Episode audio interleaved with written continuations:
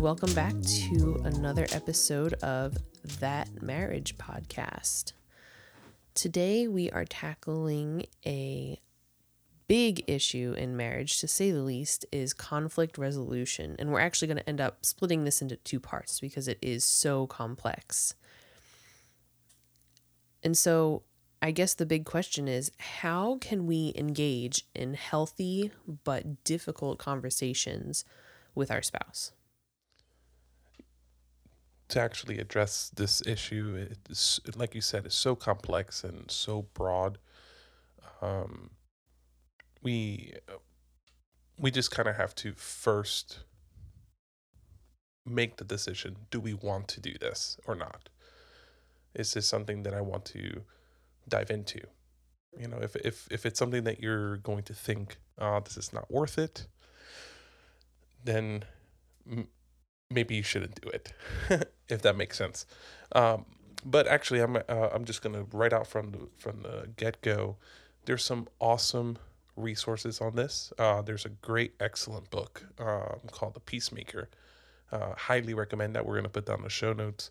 But one that's kind of an abbreviated form of that is called Resolving Everyday Conflict. It's probably um, 120 pages or so. So you can probably get what the Peacemaker book, which is like about 300 some pages, get in 120. But uh, both both books are great. There's many more uh, that I can probably recommend. We'll probably add those in the show notes as well.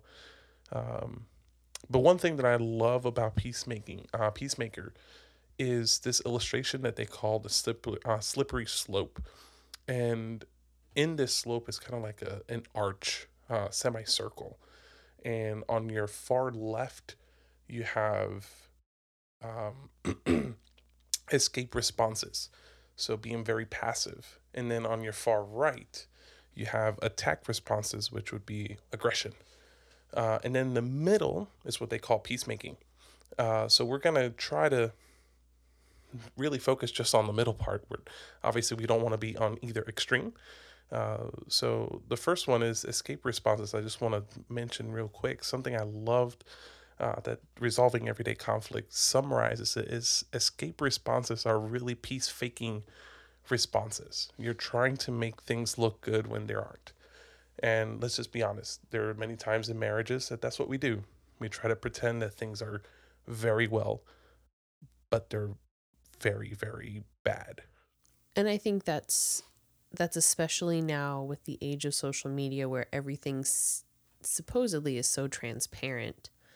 But realistically even the self-deprecating posts or the to be honest posts kind of end up being a highlight reel of I'm in a dark spot but I'm confessing it to the world because I'm not alone. And that's okay, but even still, that's not giving a script of the screaming match you had with your spouse. yeah. Um, it it's so true. I, I've, there's many times where at least I've sat next to you, Jessica, looking through Facebook, and I kind of see one of those posts, and I just chuckle because I know that life wasn't that good.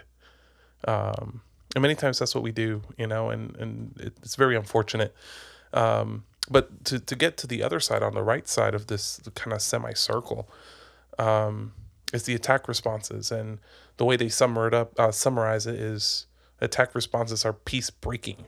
Uh, so on the one side you're peace faking, the other one you're peace breaking, and uh, you're essentially sacrificing your spouse to get what you want.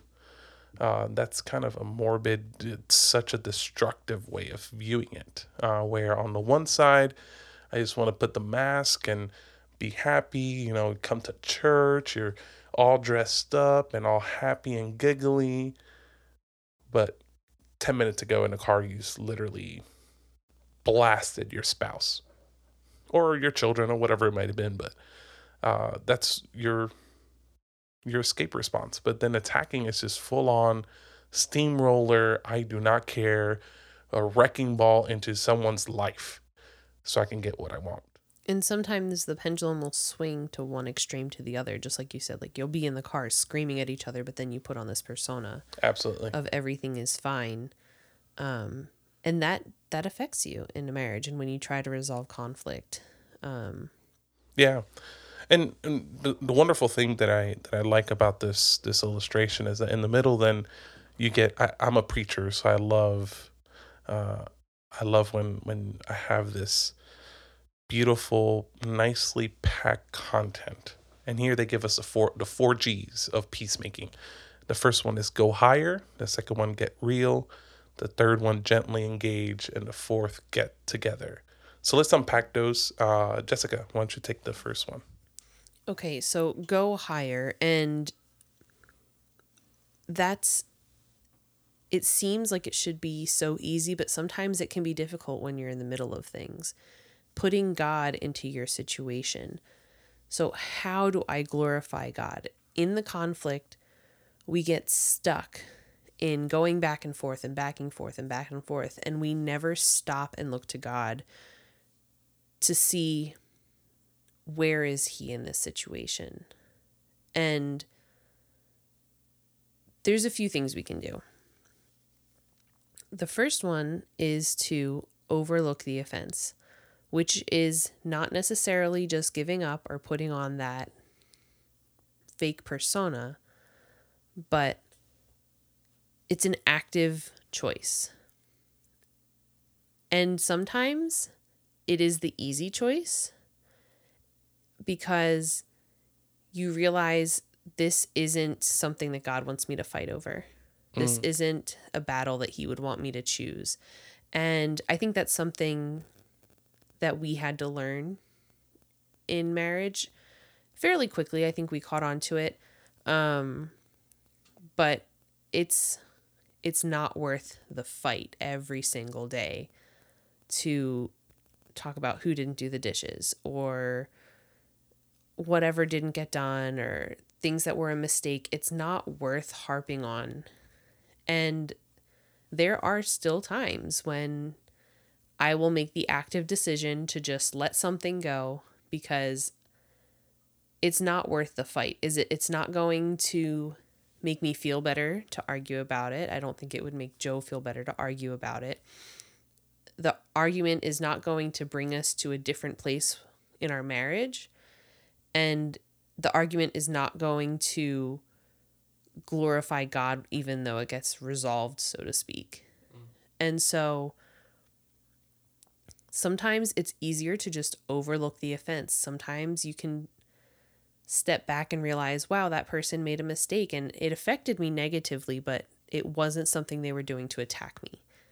And that's that's a that's a big thing to come to in marriage sometimes. It's hard to do to just kind of set aside your feelings completely and just say, "You know what, God, just take this anger from me because it's I know it's not worth it to you for for me to put this stumbling block in my marriage over this little thing." Yeah, it it does become really hard um at times. Um it's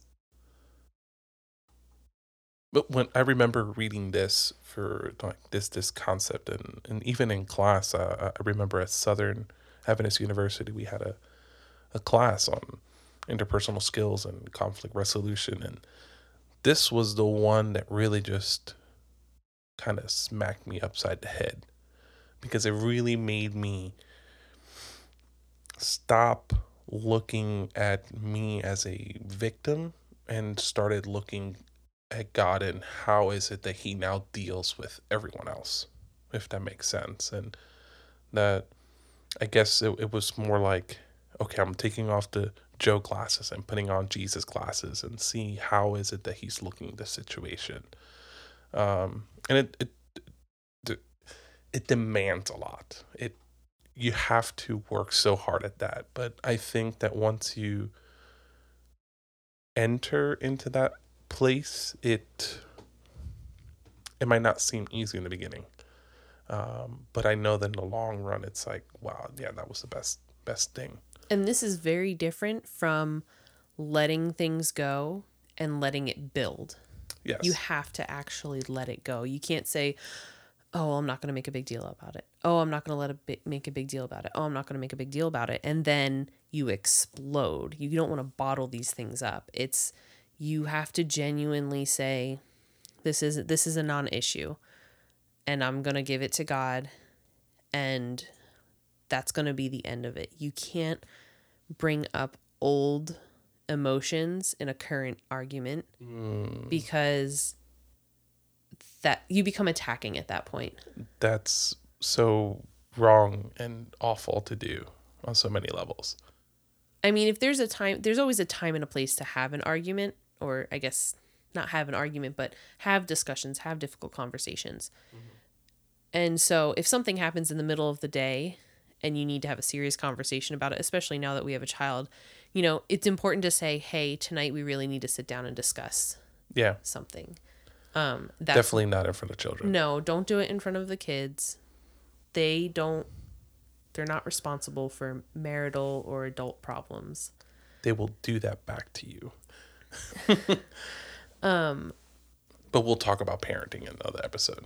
Um so yeah, that's not don't bottle it up and don't let it burst out. Yeah. If you're genuinely going to make the active choice to overlook something, you need to say I'm looking past it Yeah. and then let it let it stay in the past. I, I think that in, in order for you, uh, or, or at least for me to know, and me telling, um, sharing this with you now, uh, f- there are four questions. You know, is it is it damaging my relationship with Jessica? Is to use uh, the dishes? Is the dishes not being washed? Is that damaging my relationship with Jess? in order for me to now pursue an engagement on this? Or would it be better for our rela- relationship for me to just swallow up my pride and just wash the dishes, even though I thought and assumed and uh, swear that it was Jessica's turn to do it? Um, is it hurting other people? So is it hurting Lena? Is is our daughter being hurt by this, or is it hurting Jessica? Or more importantly, is it a dishonor, or is it like this big breaking of the law of God, and all of a sudden you're like sinning. And when you put the dishes up against those four questions, it's easy to see. Yeah, you know what? It's, so e- easy. insignificant. Yes, it's better for me to just go out and do the dishes, uh, and just let it go. Not even bring it up. Not even like, oh yeah, no, I'm gonna put this on a chick, uh, you know, like little remind note or something, uh, to bring it up. and again this this doesn't mean oh well i'm doing i'm doing the dishes and i shouldn't let i shouldn't be angry about it if you're angry about doing the dishes because you had come to an agreement that so and so would do dishes on monday wednesday friday and someone else would do it tuesday thursday saturday and someone isn't following through with that commitment then absolutely have that conversation. Don't attack about it. Don't don't let it bottle up but definitely have definitely have that conversation about how a commitment isn't being fulfilled. It's not about the dishes about that at that point. It's about the commitment that was agreed upon and that that's not being fulfilled. Understand what is what is actually being argued Those those are worth pursuing. Well, and I think it's important to ask yourself the question what is the conflict? Yes. Is the conflict the dishes or the is the conflict the commitment? There you go. Because you you're going to resolve whatever the conflict is. Yeah. You, so so the fight shouldn't be the dishes. Exactly. Now, if you want to fight about commitment, go go for it. Yeah. well, and I think that once you once you address the commitment part, I think it takes a whole different form as well, because now it's not so much of an argument, but rather a revisit. Hey, uh, Jessica, I think we we need to just kind of go back on on some of our uh, commitment on chores in the house. yeah, and you're not you're not going to someone and saying you didn't do the dishes. Yeah. that i mean no one wants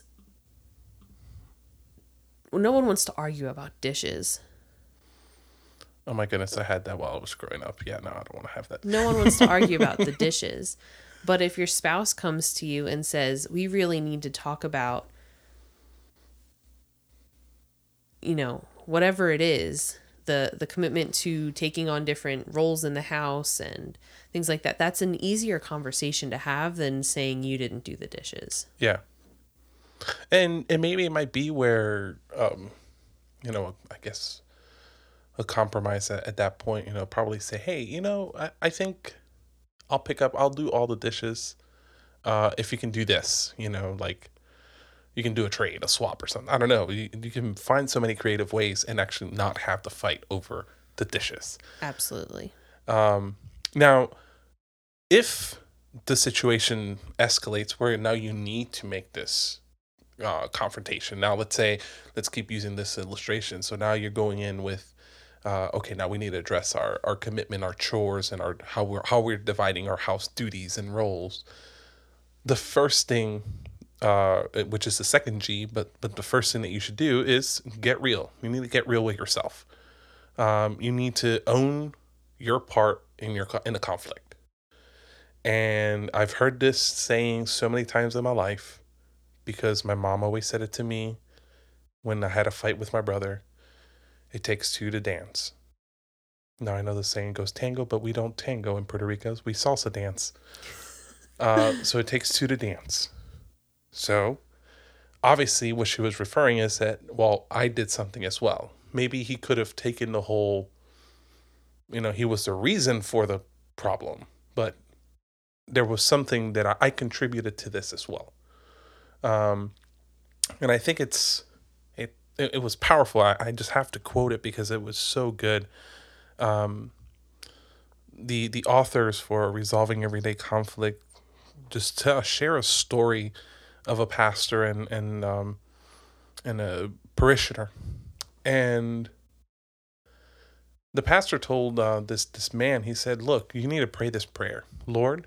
Please open my eyes so I can see how I have contributed to this problem. And that is so powerful because I think that many times when we go into the dishes, right? Oh man, the dishes are not made again. Like I just got home, it's been a long day, and the sink is full all right, Lord, please help me open my eyes so I can see how I contributed to this problem. Oh, half of those dishes were my breakfast dishes that I did not wash that I could have washed before I left. And probably this household was a total disaster because my child was running rampant. His child. My child. Um yeah, and I think that's that's a big factor. Maybe the dishes weren't done because I was doing the other person's laundry or taking care of something else that was also an agreement or a commitment that wasn't being followed up on, but vice versa. And so that's you have to look at the whole situation usually there's a little bit of fault on every side. Yeah. And something that's brought up in the book is if I'm only responsible for 2% of the problem, I am 100% responsible for the 2% I contributed to. That is awesome. and that's, I mean, talk about owning it. I mean, and if you put it in a, in a positive light, if you're in a group project and you do all of the work, you want all of the credit. But if you contribute for 10 points of 10, 10 points worth of work and you only get two points, your whole group is going to look at you and say, what happened to the 10 points you were you were supposed to give us? Mm if you if but if you did all 10 points even though you, the grade was still 100 you only contributed 10 points. You you won credit for those 10 yeah. points. You did it. You brought that grade from a b to an a. So whatever that small percentage is whether it's positive or negative you need to own it. Yeah. And that's i mean whoa mind blown. Like that's a self-confidence thing too. Like if you're doing something really good, if you're taking care of 52% of the household chores, you're going to make sure your spouse knows it. But if you're taking care of 48% of the household chores, that's still a lot too. And so you have to own it either way. Yeah, absolutely. And and I think this this um recognizing that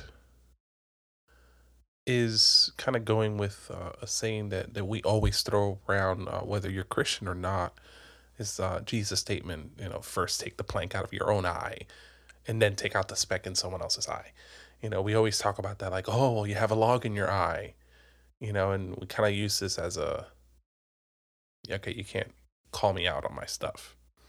But what Jesus was really trying to say is, hey, you you need to own up to your own stuff. You, you need to to actually address and say, you know what? Yeah, I'm I'm messed up too. Um, I'm jacked up, and yeah, that two percent, yeah, that was totally me. Like, I messed up. I should have washed those three dishes. Uh, for example, in our in our new house we moved, we used to have the most amazing sink in the world. It was deep, it was big, it was wonderful. You could fit a lot of dishes in there. You can fit a whole lot of dishes. So, two dishes look like nothing. Yeah. Two dishes in our new place. It looks like you haven't done the dishes for a week. It's awful. So, so using that for an, you know, like if I were to walk out in the morning and not do my dishes and I left that, that's gonna look like a I lot have a of sink full of dishes to yes, do basically. You know, so so these these you know it could have been just oh yeah it was just a plate and a mug, but I might have set her up for this like oh my goodness there's just so much dishes and then Lena's running around crazy or I don't know you know it this is a very real situation. it's very real. Actually, today we I- I felt like I was triggered the whole day. Uh, my child was was wow. Toddlerhood is not a joke, guys. She has not stopped jumping. I actually had to even pull out the railing for her crib and say I'm gonna put this up, and she's like, "No, I'll stay and sleep." Yeah, it was a rough day here. So this is this is a good conversation to have. but once you realize that you're responsible for 2% of that problem, you need to say it. You need to speak up about it and you need to you need to confess to your spouse or your significant other if you're not married yet. This is these are premarital discussions you can have too especially when you're wedding planning. Goodness gracious. Um, but you need to address everyone involved.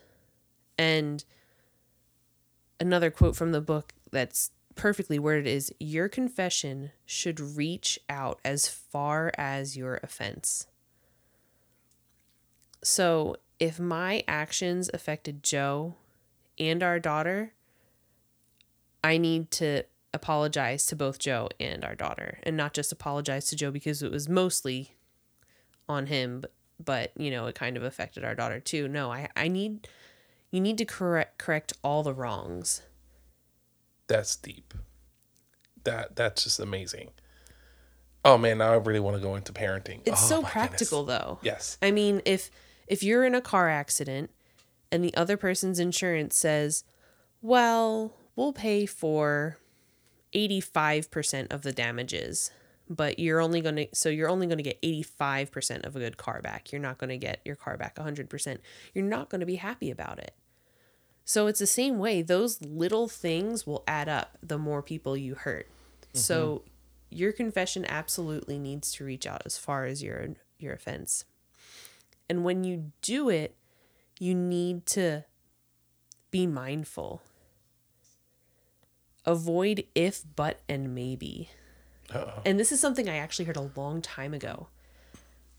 You should never say, I love you, but, Oh, because you're basically putting a qualifier on your love for that person. And it's it's easy to say, it's easy to say I love you, but you're really making me angry.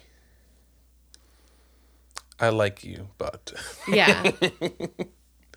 or if you say, "Well, this dinner was good, but You, no one ever wants to hear that. And so when you're saying that when you're apologizing, it's important. You don't want to say, I'm sorry, but. Yeah. Or sorry if I hurt you. I'm sorry if I hurt you. Maybe you shouldn't. maybe you shouldn't make me so mad next time. You you can't qualify or put the blame back on the other person when you're trying to apologize. And you need to be specific about what you're apologizing for. You know, when you're a kid and your parents say, say you're sorry, and you just say you're sorry and walk away, and you're not really affected by it. But having to look my husband in the eyes and say, I'm sorry that I didn't account for your feelings and my actions. I mean, that's that's a big difference between I'm sorry and I'm sorry that I wasn't looking at you as the person I, as the person God made you to be. Mm-hmm. I mean, that's really what that is and you have to you have to realize you have to acknowledge that they're hurt.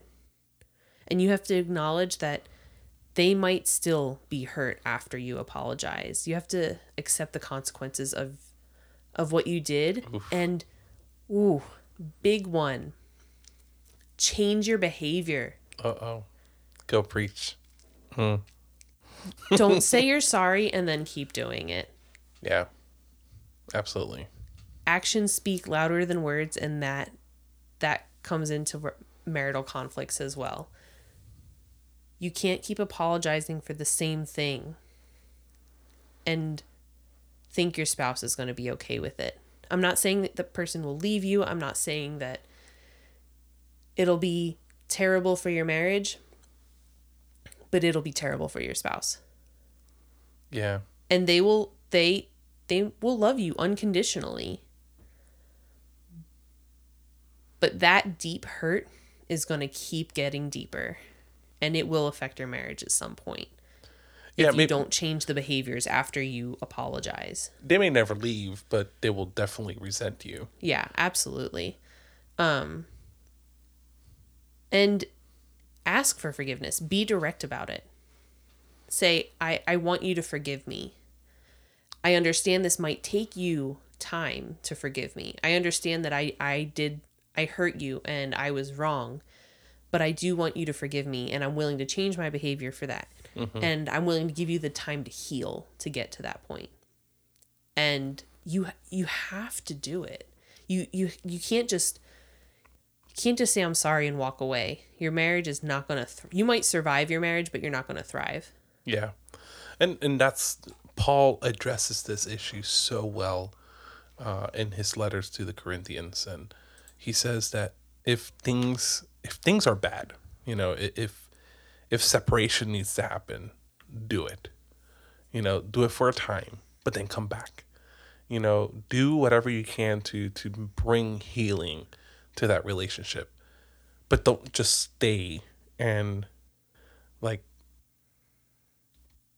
don't just become stagnant. Yeah, just don't I've I have seen so many marriages that are just you definitely can tell they're so callous, they're so dry within themselves, and it's because they just couldn't deal with communicate. They just couldn't resolve that conflict, and many of them are simply because the dishes weren't done. Absolutely. So we're going to end here for the first part of this conflict resolution podcast. Um, we'll have a second part. We'll continue in the next episode with how to gently engage and get together. And we'll conclude this conflict resolution series. Thanks for tuning in to this episode of That Marriage podcast, and we'll catch you guys next time.